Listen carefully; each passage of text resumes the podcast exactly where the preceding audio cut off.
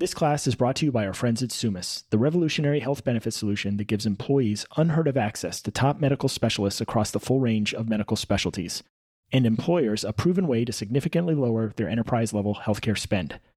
It's a transformation of access made possible by Summus's unique marketplace model that, in as little as a day, connects employees across the country with over 5,100 of the best specialists at the nation's top medical centers through an elegant, simple, medium agnostic platform, and a human relationship based user experience. The quality of Summus's solution is unrivaled. They are currently delivering 7 to 10 times higher employee engagement, a 9.4 out of 10 employee satisfaction rate, and all while driving meaningful and measurable healthcare cost savings for the companies they serve. Now, we are delighted Sumus customers, as are many companies in our ecosystem, all of which are having amazing results both in better health outcomes and material cost savings. So, if you're looking for a benefit that provides huge value to both your employees and your bottom line, visit summusglobal.com. That's S U M M U S global.com. Hello, and welcome to The Art of Investing, the podcast devoted to helping you more fully experience the joys of compounding in all its forms. I'm Paul Buser. And I'm Rick Berman. We are your hosts. In each session, our teachers will be some of the world's most compelling people from across the vast range of human achievement. Take your seats. Class is in session. This show is brought to you by Pine Grove Studios in collaboration with Colossus. The hosts of the show, Rick Berman and Paul Buser, are the co-founders and co-CEOs of Cedar Grove Holdings and co-CEOs of Cedar Grove Management Company. All opinions expressed by any of Rick, Paul, or their podcast guests are solely their own and do not reflect the opinion of either Cedar Grove Holdings or Cedar Grove Management Company. This podcast is intended for informational purposes only and should not be relied upon as the basis for investment decisions. Cedar Grove Holdings or clients of Cedar Grove Management Company may maintain positions and securities discussed in this podcast. Today, we celebrate the extraordinary life of John Glynn, founder of Glynn Capital, who passed away earlier this year. With a more than 50 year career as a technology investor spanning all the way back to the early 70s, John was truly one of the OGs of venture capital. Born and raised in Virginia, he was a Southern gentleman in Silicon Valley, rarely if ever seen without a coat and tie, and admired by all for his kindness, listening skills, and authentic humility.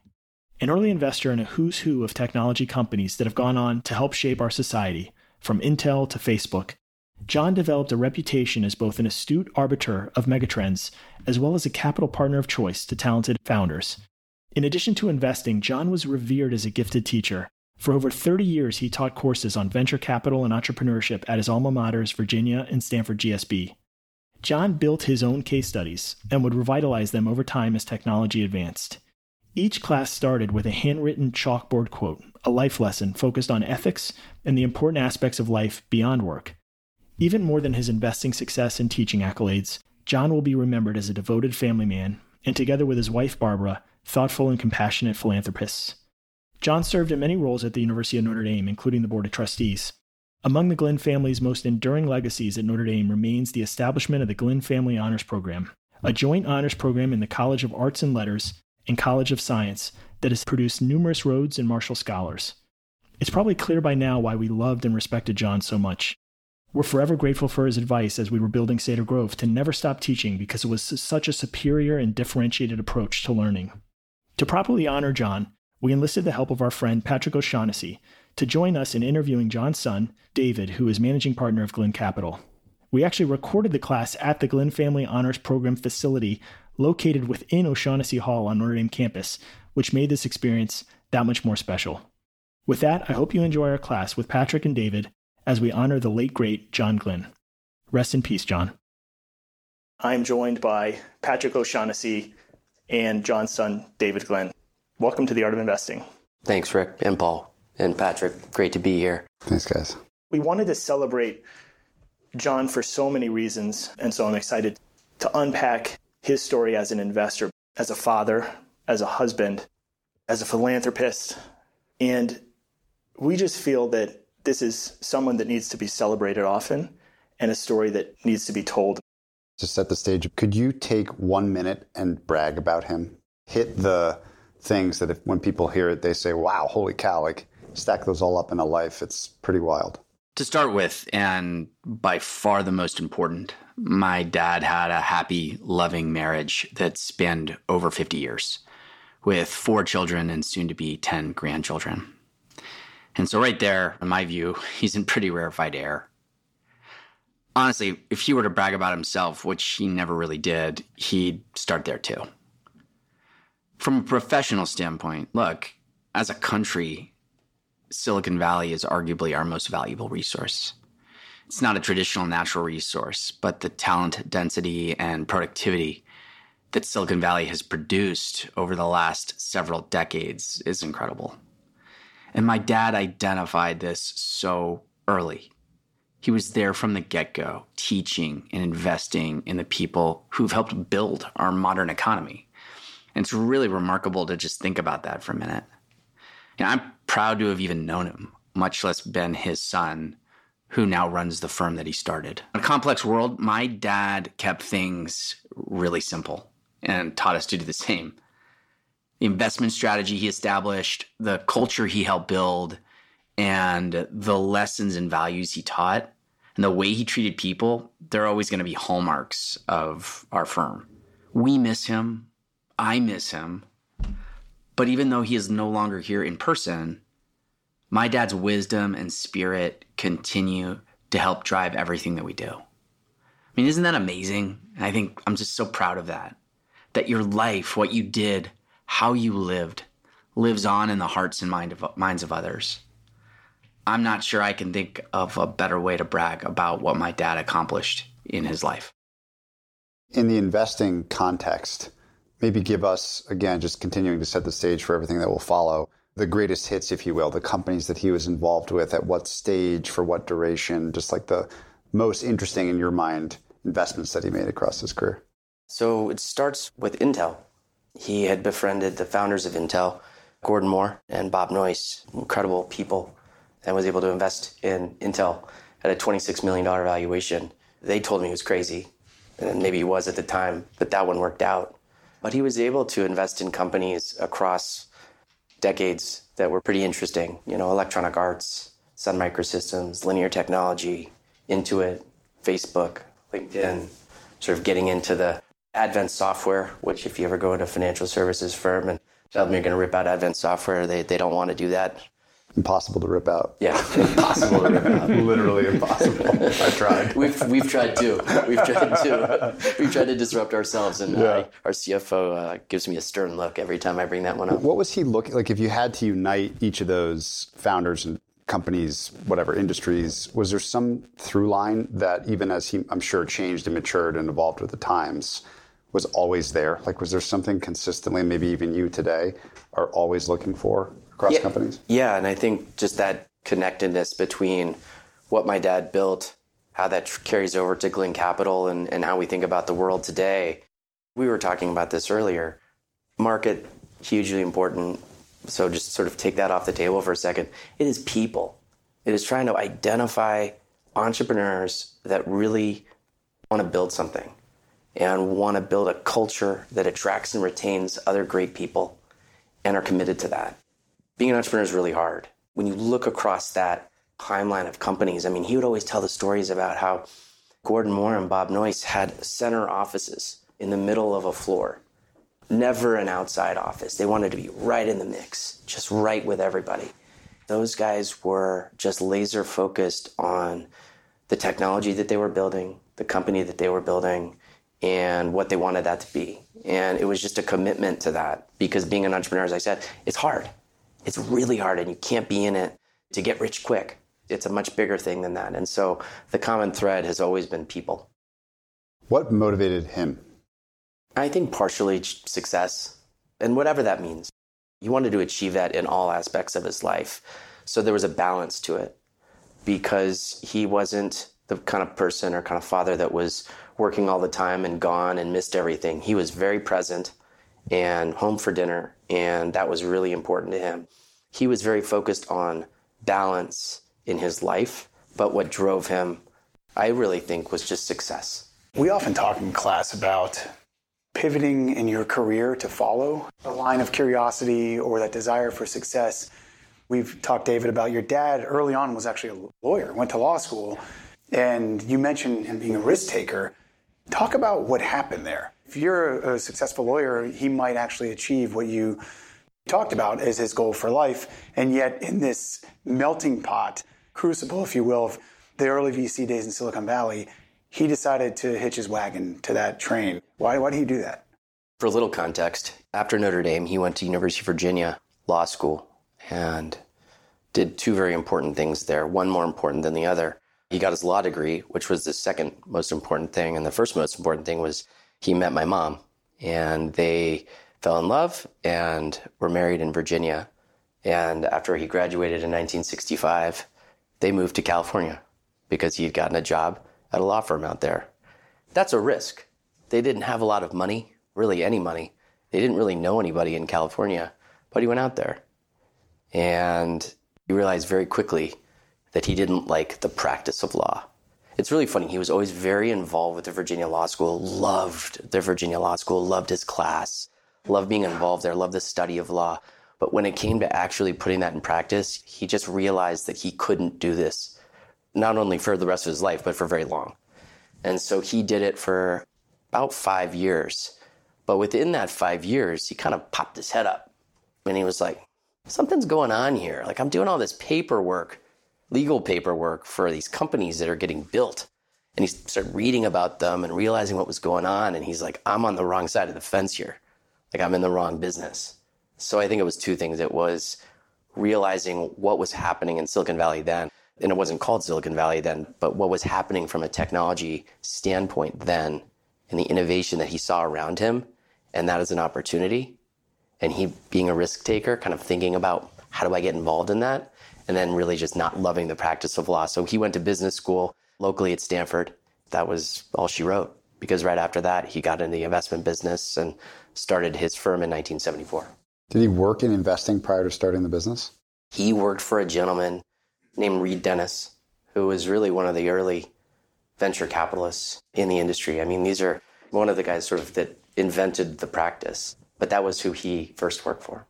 A friend of this group has read probably more biographies than anyone alive ever. Hosts this show called Founders Podcast, and I asked him what idea he hears the most about from his listener base. And he said, by far, it's this idea that the story of the father is embedded in the story of the son.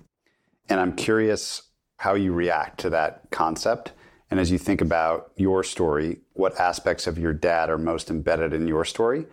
And I want the good and the bad, even in parenting, like things you do because your dad did them and things you do differently because your dad did them a certain way. So I would love you to just riff on that concept. Growing up in our family, growing up in Palo Alto, California, with a father that was in the technology business, that's what we talked about. My dad and I didn't talk about girls or much else. I mean, it was really, we talked about what he did in investing. Wasn't as able to come down to sort of my level and yeah. talk about like, hey, so what was what happened at school today? yeah. Like that just wasn't his program. He brought me into his world. I spent my entire life talking to him about companies that he was looking at, technologies that he was interested in. He was so wonderful to allow me to go over to Electronic Arts when I was a young boy to, to test games and so I had, that as a, a, job of testing games. I did that at the Learning Company too, which was a, another investment that he had had. But being able to be around that sort of a culture and entrepreneurs and those environments and that creative process was incredible. It was almost impossible for me, and it was cool. It wasn't as though he was putting me into some environment that was not easy to like. What 12 year old boy wouldn't like to go test video games as a part time job? That's okay but it was impossible not to have that just seep in. And so I realized pretty quickly that at some point I would do something entrepreneurial or sort of tangentially related to that. So that's sort of the professional angle. I think that I'm kind of the very balanced mix of my mother and my, my father. And my dad would say that if you were here. And he would say that. That's your mother and you. That's your mother talking. And that's why my parents had this incredibly beautiful marriage for over 50 years because they were a yin and a yang. They just had different ways of viewing the world. Their values overlapped completely, but their way of doing things was very different. I can't say that I embodied my dad perfectly as a father or as sort of a person on a day to day basis because I'm pretty balanced. What does that mean? I too am driven by success to a certain degree. I love building, I love taking risks, I love being creative as he did, but I've got a bit of a softer side to me. Definitely comes from my mom. One of the things that strikes me about your dad's both education journey and his teaching journey is that he was a tried and true multidisciplinarian. Over the course of the 60s, he essentially studies at three renowned universities, studying different disciplines. And he went on to continue to teach business law at, at Virginia and teach venture investing at GSB. What would you say about that side of him, that clear interest in bringing together different areas of study, different disciplines? And how might that have shaped him, do you think, in his path as an investor? I remember when I was about to come to Notre Dame and thinking about what I would study, I spent a lot of time talking to him about that. You know, I thought a lot about different classes and majors and whatnot. And he's like, I don't want you taking a lot of business classes. And I just like, why? He was like, you'll learn all that stuff later. That's not that hard to learn. Go learn to read, to write, to think analytically. And I think that comes from his education as a lawyer. I mean, his ability to read and synthesize what he's reading and then to communicate that to others through either writing or speaking was really a strength of his. And I think something that was critical in terms of how he taught, whether it was in the schools that he taught at, whether it was at Glynn Capital. For us at Glynn Capital, writing is, is a very important thing. We don't do slides, we write. You know, we write memos, we write actual sentences. There's not a lot of bullet points. And I think that analytical horsepower, that ability to think that way, is a huge part of it. Was there anything that he did to cultivate that skill of listening, or was that just a gift he got from God? I don't know. I mean, I think part of it was a gift that he got from God. He was naturally curious and interested in other people. I mean, I think it starts there. I think it's a little bit of empathy, but it's also just like a little bit of you're naturally curious about other people. And so he viewed every interaction with people as an opportunity to learn. And for him, the only way to learn was to listen really closely and really think about it. Think about it after the conversation, come back to it. It was just part of who he was. And then I think over time, you know, it just becomes a, an incredible habit and one that he followed till he died. I'm just curious as we talk about your dad more in the last few years and what Glynn Capital is 50 years since its founding. It's fascinating to think about the, the reach it has, the brand it has, the team it has. Can we go back to day one? What was your dad thinking, taking another risk, not only leaving the law, but jumping into investing and deciding to start his own firm, hang up his own shingle? What were the values he laid out then, and what was his vision? Well, what he had seen was the emergence of an industry that really didn't exist for very many years before he got into it. You know, I'd say my dad was in kind of that second generation of venture capitalists, but his heroes were really that first generation. So venture started, think about it, in 1958. The government basically allows banks to invest in private companies, essentially there's more to it, but that was the basic bit. But he watched how these people did it. And it was this partnership because nobody had gigantic funds. It was an ecosystem of people. So there were a few small firms out there. And so he'd seen that emerge and he started Glynn Capital sort of in the vein of that. How can I start an investment firm that's really built around partnership, both internally and externally in that ecosystem? And I think this was the thing that he did that was so different is that he actually didn't start out investing in private companies. He wanted to. But in the fall of 1974, and I wish you were here to describe it, it was a terrible time, you know, in the economy. So for, you know, a young kid to go out there and try to raise a bunch of capital for a 10-year lockup fund was tough. And so we was able to get some investors and cobble together and a couple of the gentlemen that I named earlier from that semiconductor company were nice enough to be a part of that. He had invested in public companies first and then invested in private companies in 1978. That was our first venture fund. But what he did was he never saw the line between public and private companies. He just saw company. what can this company be five, ten plus years out? And how can I get involved in that? That was really the ethos that he had. And there's a lot of firms trying to do that now. I won't say we were the first, but we were amongst the first to do that. And I think that was a huge piece of it. So it was build a firm that's really about partnership, both internally and externally. And I think that's so important. And then build a firm that was just structured differently and thought about the investment process differently in terms of company identification, investing in those businesses, and then owning them over longer periods of time than you could if you were just one or the other in the private world or the public world. He kept things simple. He did not have some 42 page manual of how to invest. It was pretty simple for him. He focused on those things. So if you had to boil that simplicity down as much as possible, maybe into like art and science of the process, flesh it out for us a little bit more. What he seems like a wave rider to start. Like a, a lot of these stories you've told, not just in investing, but like, oh, I'm going to go to California. Like, oh, something's going on with VC. Oh, something's going on with semiconductors.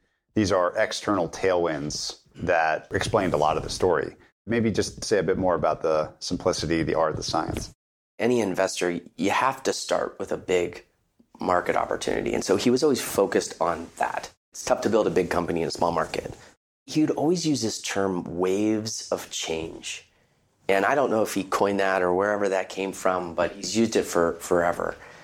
I think for him and for our firm, it means something bigger, a little bit different than just a big TAM. What's really going on here? What's shifting in the ground that's causing a tectonic change in sort of what's to come over the next 10 or 15 years. And so, whether it was sort of the rise of the semiconductor or sort of the shift from mainframe to client server, or whether it was the shift to the internet or emergence of social media, whatever, my dad and our firm have been able to identify those things. And so, to your question, it's a lot of observing and listening and reading and going out into the, our network of people, his network of people, trying to really figure out what's going on.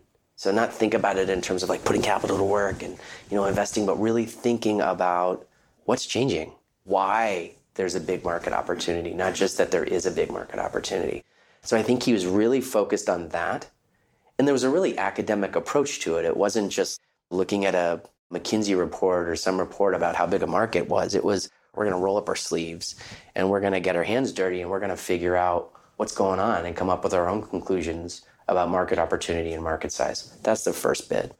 The second piece was just all about the people involved. So it's you identify the market, the wave of change, and you try to go out and identify the companies that are best positioned to take advantage of that. The challenge there is twofold. One, you got to execute and get in there because the best companies always have their choice of why they take capital from others. And then you've really got to understand the people involved. That was where the art was for him, was the understanding the people. And the keys to that were did they understand how to build a culture of attracting, retaining people? And I said that earlier, but for him, a lot of that came down to was the CEO an A player willing to hire other A players and delegate? And I think that's one of the things that young CEOs struggle the most with is delegating. Early on, especially, they think they can kind of do it themselves and they'll hire people that may or may not be able to do the job, who knows. But the best companies, and if you look at the best ones over time that he's invested in, that we've invested in, it's been the ones run by CEOs, management teams, that it's just strength on strength on strength across the board. And from a leadership perspective down, there's just an expectation that this is a team effort over time. So those are some of the pieces to it. Did you give an example that you've lived of that combination? What it feels like to be investigating a wave when you don't necessarily know that it is one yet? Facebook would be an interesting one because it was so early days in the rise of social media and what that was. And what's really interesting about that is I don't think my dad ever used Facebook. I'm sure it was never on his phone. I know he didn't have an account, so he's not a user, which is an interesting one. But he saw that. He understood the fact that people were communicating differently. And there was a reason that they were communicating differently. And there was a real hook to it. He understand the importance of sharing pictures and photos, which was one of the key sort of aspects of those early days. He went out and met with a number of the companies that were sort of in that space. And there were several sort of early days, whether it was Friendster or others. But we were able to identify Facebook as one of those companies and met with the team early days. And when our team met with Facebook for the first time, it was Mark Zuckerberg, Owen Van Natta, Matt Cohler, some of the real key early people. And I think that was one of the first things that my dad saw was that, holy cow, this isn't just one person, Mark. This is some incredibly talented people on the table. And wow, how capable are they? It was kind of seeing the working relationship with those folks. We invested in Facebook in August of 2008.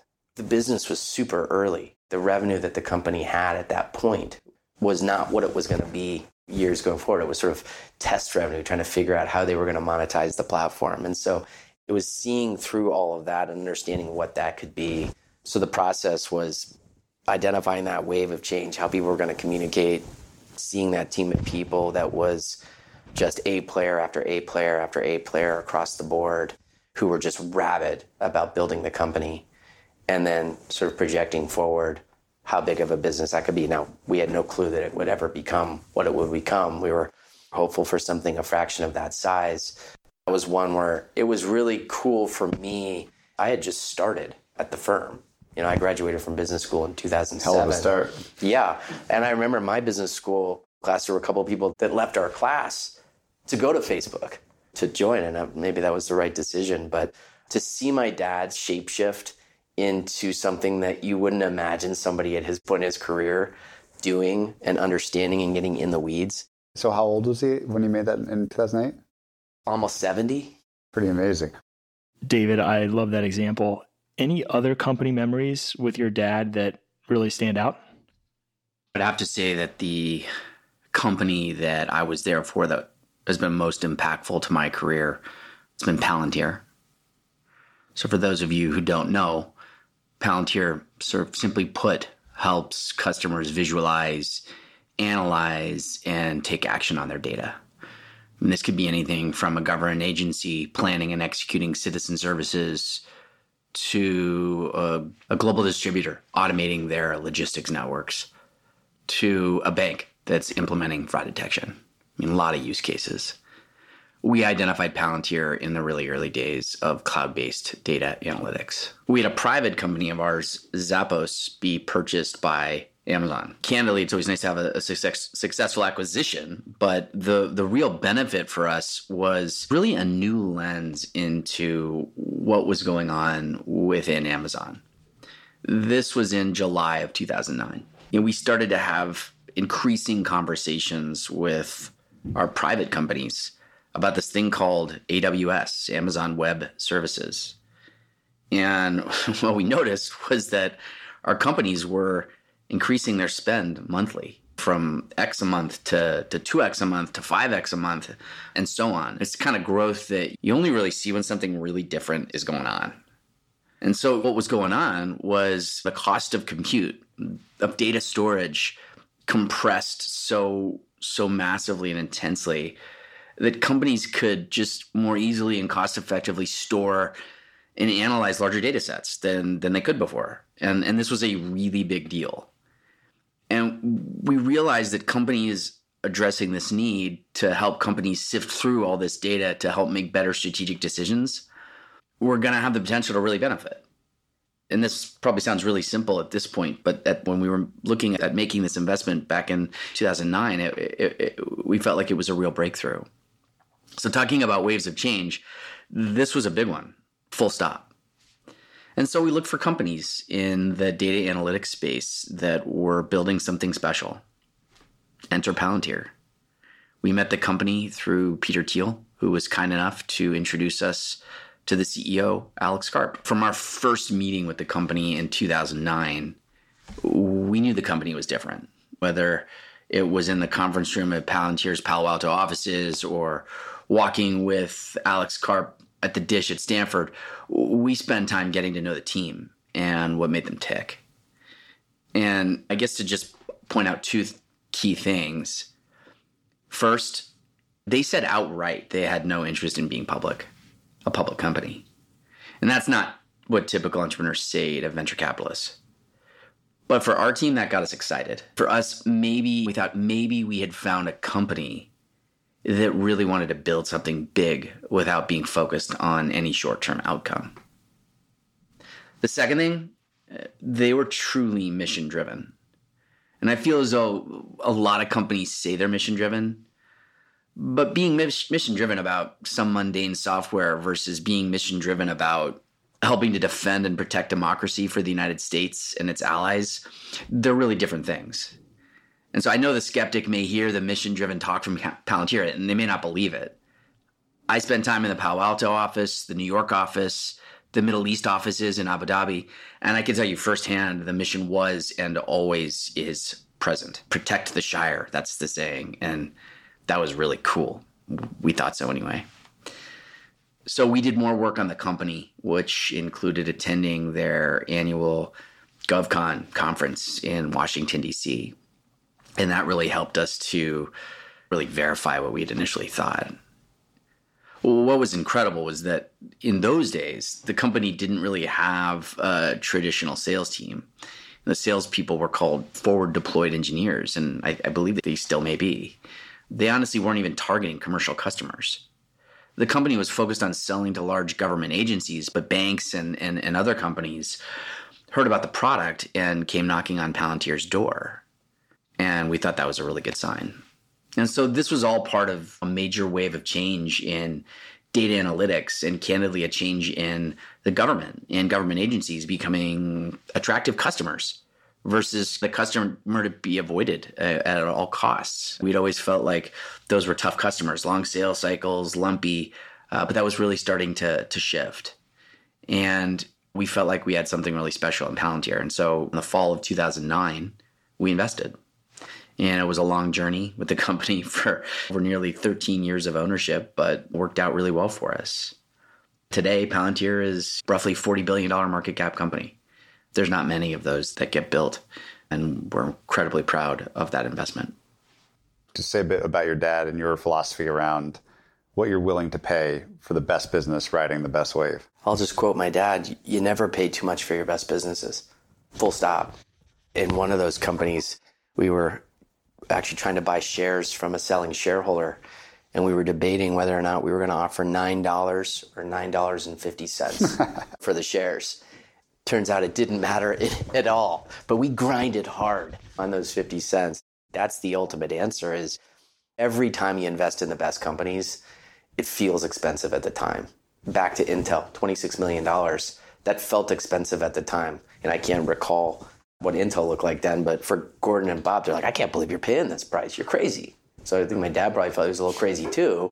Most of the best companies we've ever invested in have felt very expensive. How do you deal with that? Next year, next month, you're going to face some similar situation.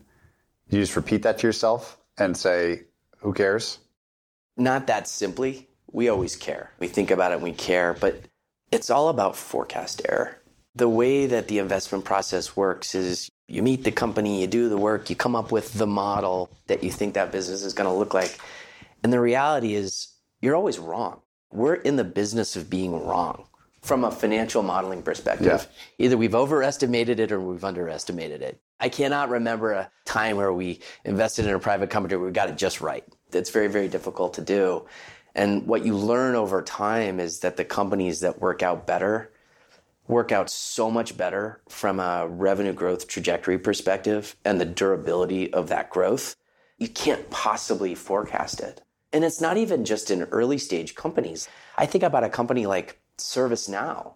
You know, when ServiceNow went public, five years after its IPO, the revenues were 2x what analysts were projecting at the time of the IPO. That's not even an early stage company. So, sort of power of growth and compounding. And we just know over time from pattern recognition that when you get it really right, you get it really right. As we're canvassing your dad's life, I mean, a couple things stand out to me. One is he was extremely devoted to others. He was devoted to your family, his family, and he was clearly devoted to his work. And I guess the thing that I'm struggling to understand is how he started teaching. I mean, I have to imagine this was a very full life with all that was going on, a young family, building an investment firm. And somewhere along the line, he decided that he was going to invest a substantial amount of time, both traveling to Virginia to teach there, teaching at GSB. I've heard a few stories of the early days of that teaching. I think Irv Grousbeck was teaching a venture class that had so much demand at Stanford that they needed another teacher and your dad was became that other teacher but would you just reflect back I mean to the extent you re- recall his posture toward teaching why he invested so much time and effort into it what he felt he got from it What's funny is it started before Stanford. He initially started teaching at the University of Virginia at the Darden Business School. My parents met at UVA and have always had a, a love of Charlottesville and, and Virginia. And they were back there, I think for a law school reunion or something like that. And they were literally walking by the business school.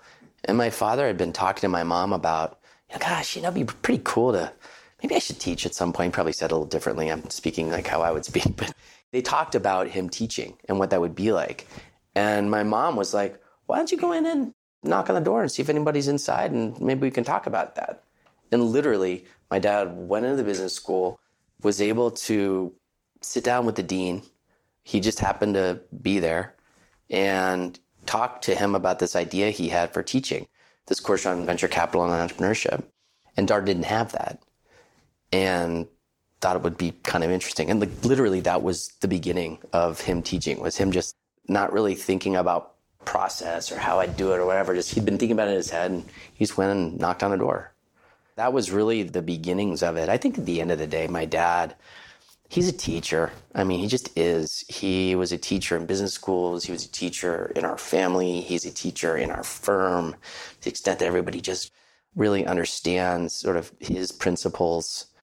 That's probably always been in him that desire to teach others and watch them grow and be successful. I talked about what drove him being success, but also just seeing other people be successful. Like that was part of success to him. And so what he got from that was, I think, a number of different things, but as another way for him to learn. I mean, we talk about lifelong learning. The people that he was able to attract to come to his class over the years was incredible. And I remember him coming home at night and being like, oh my gosh, you're never going to believe who was in my class today. Whether it was, you know, Peter Thiel or Mike Maples or whoever. And I know you guys probably feel the same way. These people that are just really good at what they do. And so I think my dad looked at it as twofold. A, he can create this framework to bring this incredible set of knowledge and experience to these students, have these speakers come in and speak, but then have him get to be able to learn from them a bit. And then also, you know, over the course of 30 years, he's got thousands of students that are out there founding companies. And I cannot tell you how many times I've been in a meeting with a private company and they're like, wait, is John Glynn your dad? And I'm like, yeah. And he's like, oh my gosh, I took his class at, at Virginia or Stanford or whatever.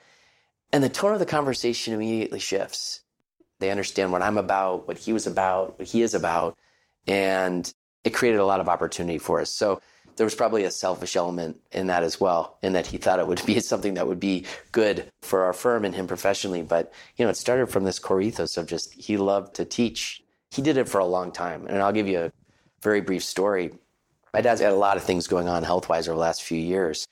One of his classes at Stanford, he was just like, "Hey, can you come with me to this class? I, I don't know if I can make it." we parked in the, the lot and literally, I mean, he was like rumbling and having a hard time walking and I'm holding him and I'm holding onto the walls before he gets in to kind of stable himself. And I'm like, man, I'm going to have to do this whole class. What was the case? Like, I just wanted to make sure I was ready. And he gets in there and gets the mic on. He's like, hey, everybody. and just crushes it. And it was just incredible. Like, he's done that so many times. He loved it so much. And that's why he wanted to get there. I realized that when I got to see that, like how badly he wanted to get into that arena, to call it that. He wanted to be in there because he knew once he got in there, that juice would start flowing.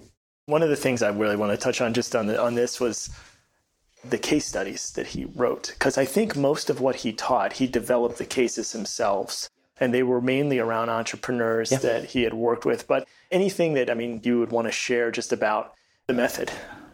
It was really about recency. You go to business school and there are these classic cases that you love to do and they're awesome. But I think they're, at least for me, you want to read about what's going on now, what's happening. So I think that was what he did a really good job of doing was writing and building cases and case studies around companies that were still ongoing, real time. well, still real time, where the questions were open ended, right? I mean, a lot of times you you study these cases that were historical, so you know the outcomes. The discussion in the class is different. But when the company is still sort of mid stage and still operating and going, like, you don't know. And it inspired this really interesting conversation in the class where there wasn't necessarily a right answer. There was no conclusion. There was no sort of dotting the sentence at the end of the conversation. It was spirited. And I think my dad really enjoyed that. He was a prolific case writer. He had a lot of help doing this at Stanford, but that was his passion was really giving students, immersing them in what's really happening today. How would a new analyst feel this at the firm? What does it mean to teach a new analyst really well? The first piece is them understanding that sort of art and science piece, which I think is the hardest for a young analyst because when you're a young analyst and you've come out of banking or business school or sort of whatever that early training ground is, you can become almost robotic. You get a task, you got to do a deep dive on a company, you come up with the model, you come up with the projections, and that's a big piece of what you do they've really got to understand the other side of it. Because that analyst might come into my dad's office, pass that sheet of paper across the desk, and my dad just might put it to the side and stare at that person and have a totally different conversation. What do you think about the management team? And the analyst might say, Well, I haven't spent any time with the management team. I don't know anything about them. And he's like, Well, that's problem number one. That's the biggest piece of it, is really getting younger people and analysts to understand how critical people, personalities, motivations are to what we do. That's the first piece of it from an investment perspective. We have built a reputation in this ecosystem, in this place, as a firm that does exactly what we say we're going to do. And we do it with integrity and we treat people well. And if you are not on that bandwagon, if you are not a part of that, that is a big problem. So we obviously would have spent a lot of time thinking about that before hiring, but that would be something that would be reiterated pretty clearly at the outset. I'd say one more piece, which is my dad always said this we don't own stock. We are co owners of a business with the person sitting across the table from us, the CEO, the founder, management team. We own a piece of that business. It is our responsibility to show up to every single meeting fully prepared, fully ready to listen, and trying to figure out how we can help, even if they're a public company. So it's not the mentality of going and trying to get a bunch of information or poke holes in the story. It's this holistic way of thinking about an interaction with a company.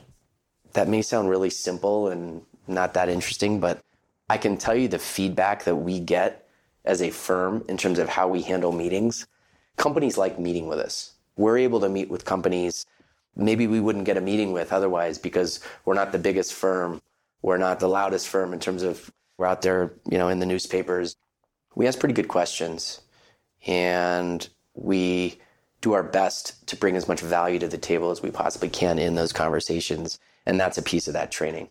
From the company's perspective, what do you think makes a good question to a company? My dad would sit down and he would just ask, and this is so simple. He's like, What are you trying to build here? And let the CEO talk. That's the most important thing is figuring out the two or three open-ended questions that get the CEO talking about who they are, where they're from, what they're trying to build, how they're going to get there, and not wasting time on closed end questions that are important but can be followed up in a later conversation. Business model related, hiring questions, etc. I mean, these are very important things. For that first meeting, you never get to do that again. I don't remember any meeting that he started without that question. What are you trying to build here? And he asked it in this way that I can't do it sure as he well. asked us that question. Yeah, I can't, I can't ask it that way that he did, but he just, in this disarming way, the CEO on the other side of the table would just be like, Well, I like talking about this. Yeah. Sure. That was the way we did it. Is there a second favorite open ended question that he would ask that comes to mind? Generally speaking, it would be about priorities and what keeps you up at night. He wanted to understand how the CEO or team was spending their time, how that mapped to what they're trying to build. And he would ask that in a soft way, but how are you prioritizing your time? What's important to you now? What's going to be important to you in the next couple of years? It wasn't like the, what are you trying to build here? Like it was definitely, that's how we started a meeting. But that was the sort of area that he would try to hit on next. If he was sitting next to me right now and you got to ask him one question, what would you ask him? I'd like to ask him just how he felt about how he did in his life in general. How do you think he did? And how do you feel about your life? And have him open up a bit. My mom always called him kind of bear with a heart. Bear with a heart. Bear with a heart. And so he had this sort of tough exterior that was up in conversations. He wouldn't always let you in to sort of exactly what he was thinking or feeling. But in that moment, I would love to sort of, in that open hearted way, hear him talk about how he thinks he did. I think he did a pretty good job, but I'd love to hear him describe it and think about it a little bit. What would be some of those things that you think he would measure himself against? Coming back to this question of success, it's so critical how one defines success. But for your dad, how do you think he, in the fullness of a life, would try to measure things up? We start with my mom. They had a, a love affair for over 50 years, and they really had a wonderful marriage. I mean, he would start there. He would say that she was the reason that I was able to do everything that I was able to do. It might even end there. And it would definitely be a conversation about his children, about my sisters and our lives and trajectories that we're on with our families. It wouldn't get to sort of investing in Glynn Capital before that. But I would tell you what he would focus on were the people. Like he wouldn't even mention Intel. He would mention being able to spend time with Gordon and Betty Moore and Bob Noyce and being able to spend time with Trip Hawkins from Electronic Arts or Scott Cook from Intuit. It would be the stories that he would tell around them and just being able to learn from them. That's what he would do. He wouldn't talk about the success of a company or the multiple that he got on it or whatever. It would be about the experiences that he was able to have with these incredible entrepreneurs that he felt lucky enough to be able to work with. At the end of the day, my dad had this humbleness about him where he did a wonderful job professionally and was known in the valley in our ecosystem in the investment world as successful. But he always walked in the room and i think this was one of his great qualities with this very soft-spoken humbleness. He almost like didn't feel like he should be there but that came across in interactions with people and i think was one of the things that made him so likable to be totally honest There's an incredible legacy left within his family, within the companies he's helped to back over time. What would your dad say is the legacy of Glynn Capital? In those last few years, as he turned into coach, how did that manifest in terms of the seeds he was planting for the next couple decades of the firm after he was here? Most investment firms don't make it for a variety of different reasons. They don't make it from the first group that started it. Most firms don't make it through any sort of succession. It's hard. It's really difficult. Providing a little context, people, you know, have asked us over the last, call it almost 10 years, talk to us about the succession planning at Glynn Capital. And the way that it worked was little by little, little by little, I started taking on more responsibility at Glynn Capital. I serve as our managing partner, so I run the firm. But it wasn't like I woke up one day and that was the case. It was little by little. It wasn't like a switch got flipped. that happened over a very gradual period of time. And then, as I said earlier, seven or eight years ago, it was sort of like, okay, this has happened and we can move forward. I think that what my dad would be most excited about is that that transition happened and that we have a team of people that has expanded and grown over the last 10 years. I mean, you know, I started 15 years ago and we've grown 10x over that 15 years. And we're on this trajectory where growth isn't the goal from an AUM perspective. It's the success of our investing. But he would be really proud of the fact that the foundation that he set hasn't changed at all. The investment strategy hasn't changed at all, but the growth trajectory has. And we got the team of people. So back to people that can really execute and do that. And I think he'd be really proud of that. I have like a very well formed picture of him. Like I can sort of imagine his presence and what he's like and what he might say and things like that. Up against that expectation I've now formed, what would surprise me most about him that we haven't talked about yet? Here's a little known one. He drove with two feet, which might shock you. I don't know too many people that do that, but he did. He drove with two feet. He used his left for the brake and his right for the accelerator. I guess to link it to his life, he never saw the investment world one dimensionally. He always invested in both public and private technology companies. So maybe the fact that he drove with two feet is consistent. I don't know. But like most things, he made it work. That's amazing.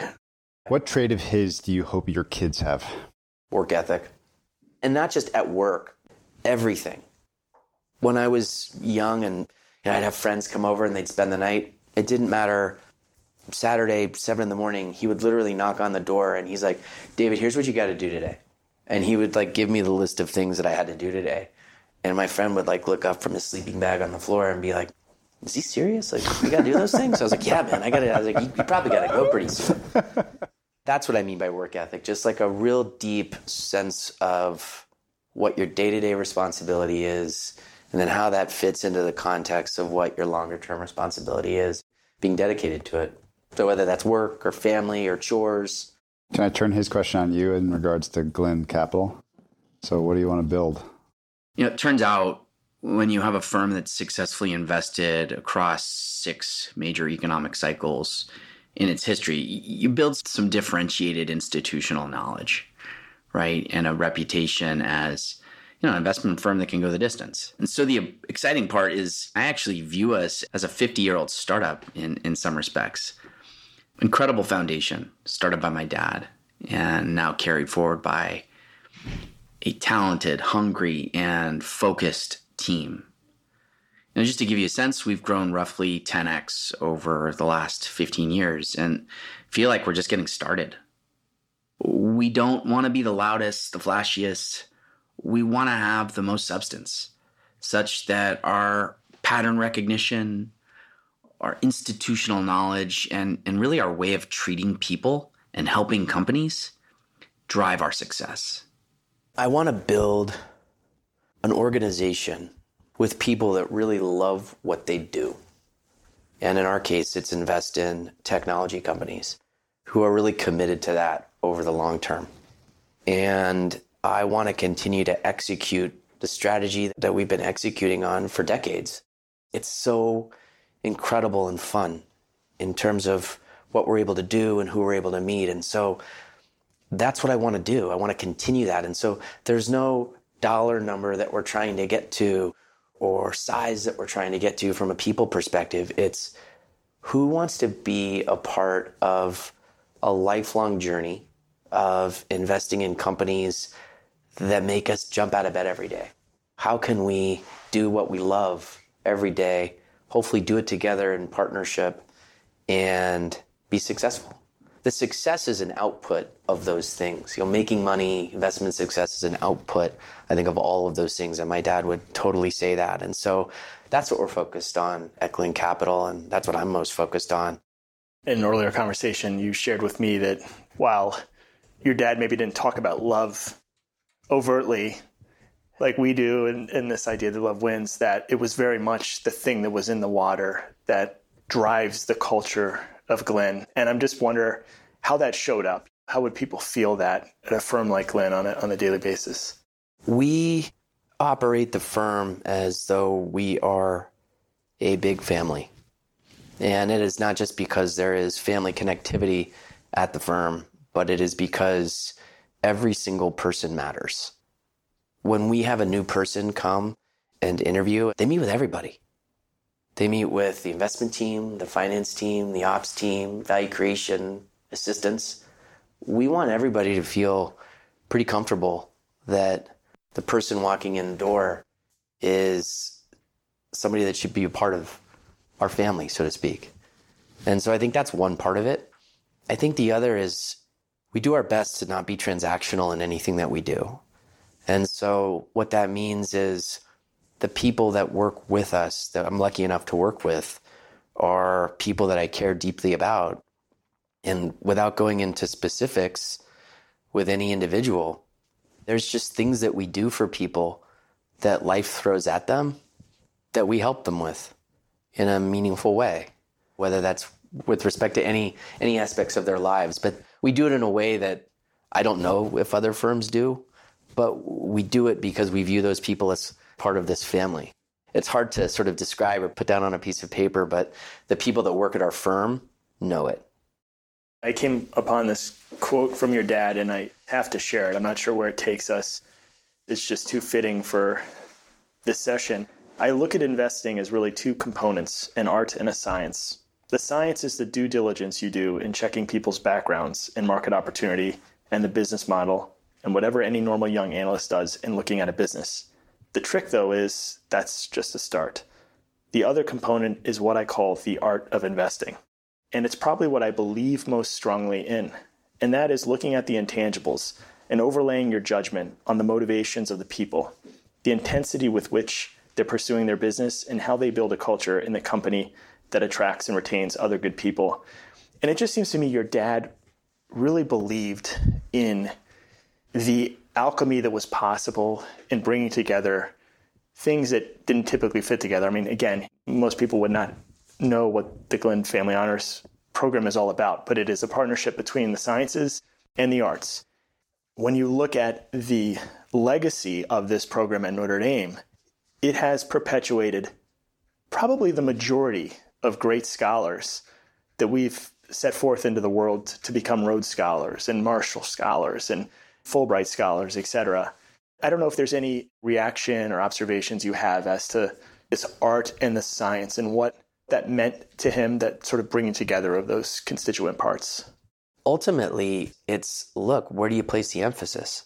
You place the emphasis on this financial engineering work that you can do, or do you place the emphasis on the people and the art of it and melding that too? And I think that's probably what my dad got really right at least in the context of what we do at Glynn Capital, is placing the emphasis on the art and the people and really trying to quote unquote have an edge there to the extent that that's possible. And I think the edge isn't necessarily the insight, it's the emphasis.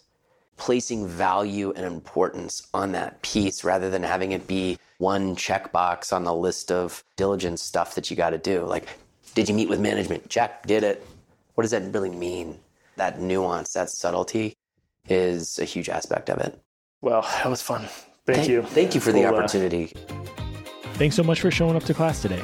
For more Art of Investing episodes and to explore all of the resources we mentioned today and more, check out staygrovey.com.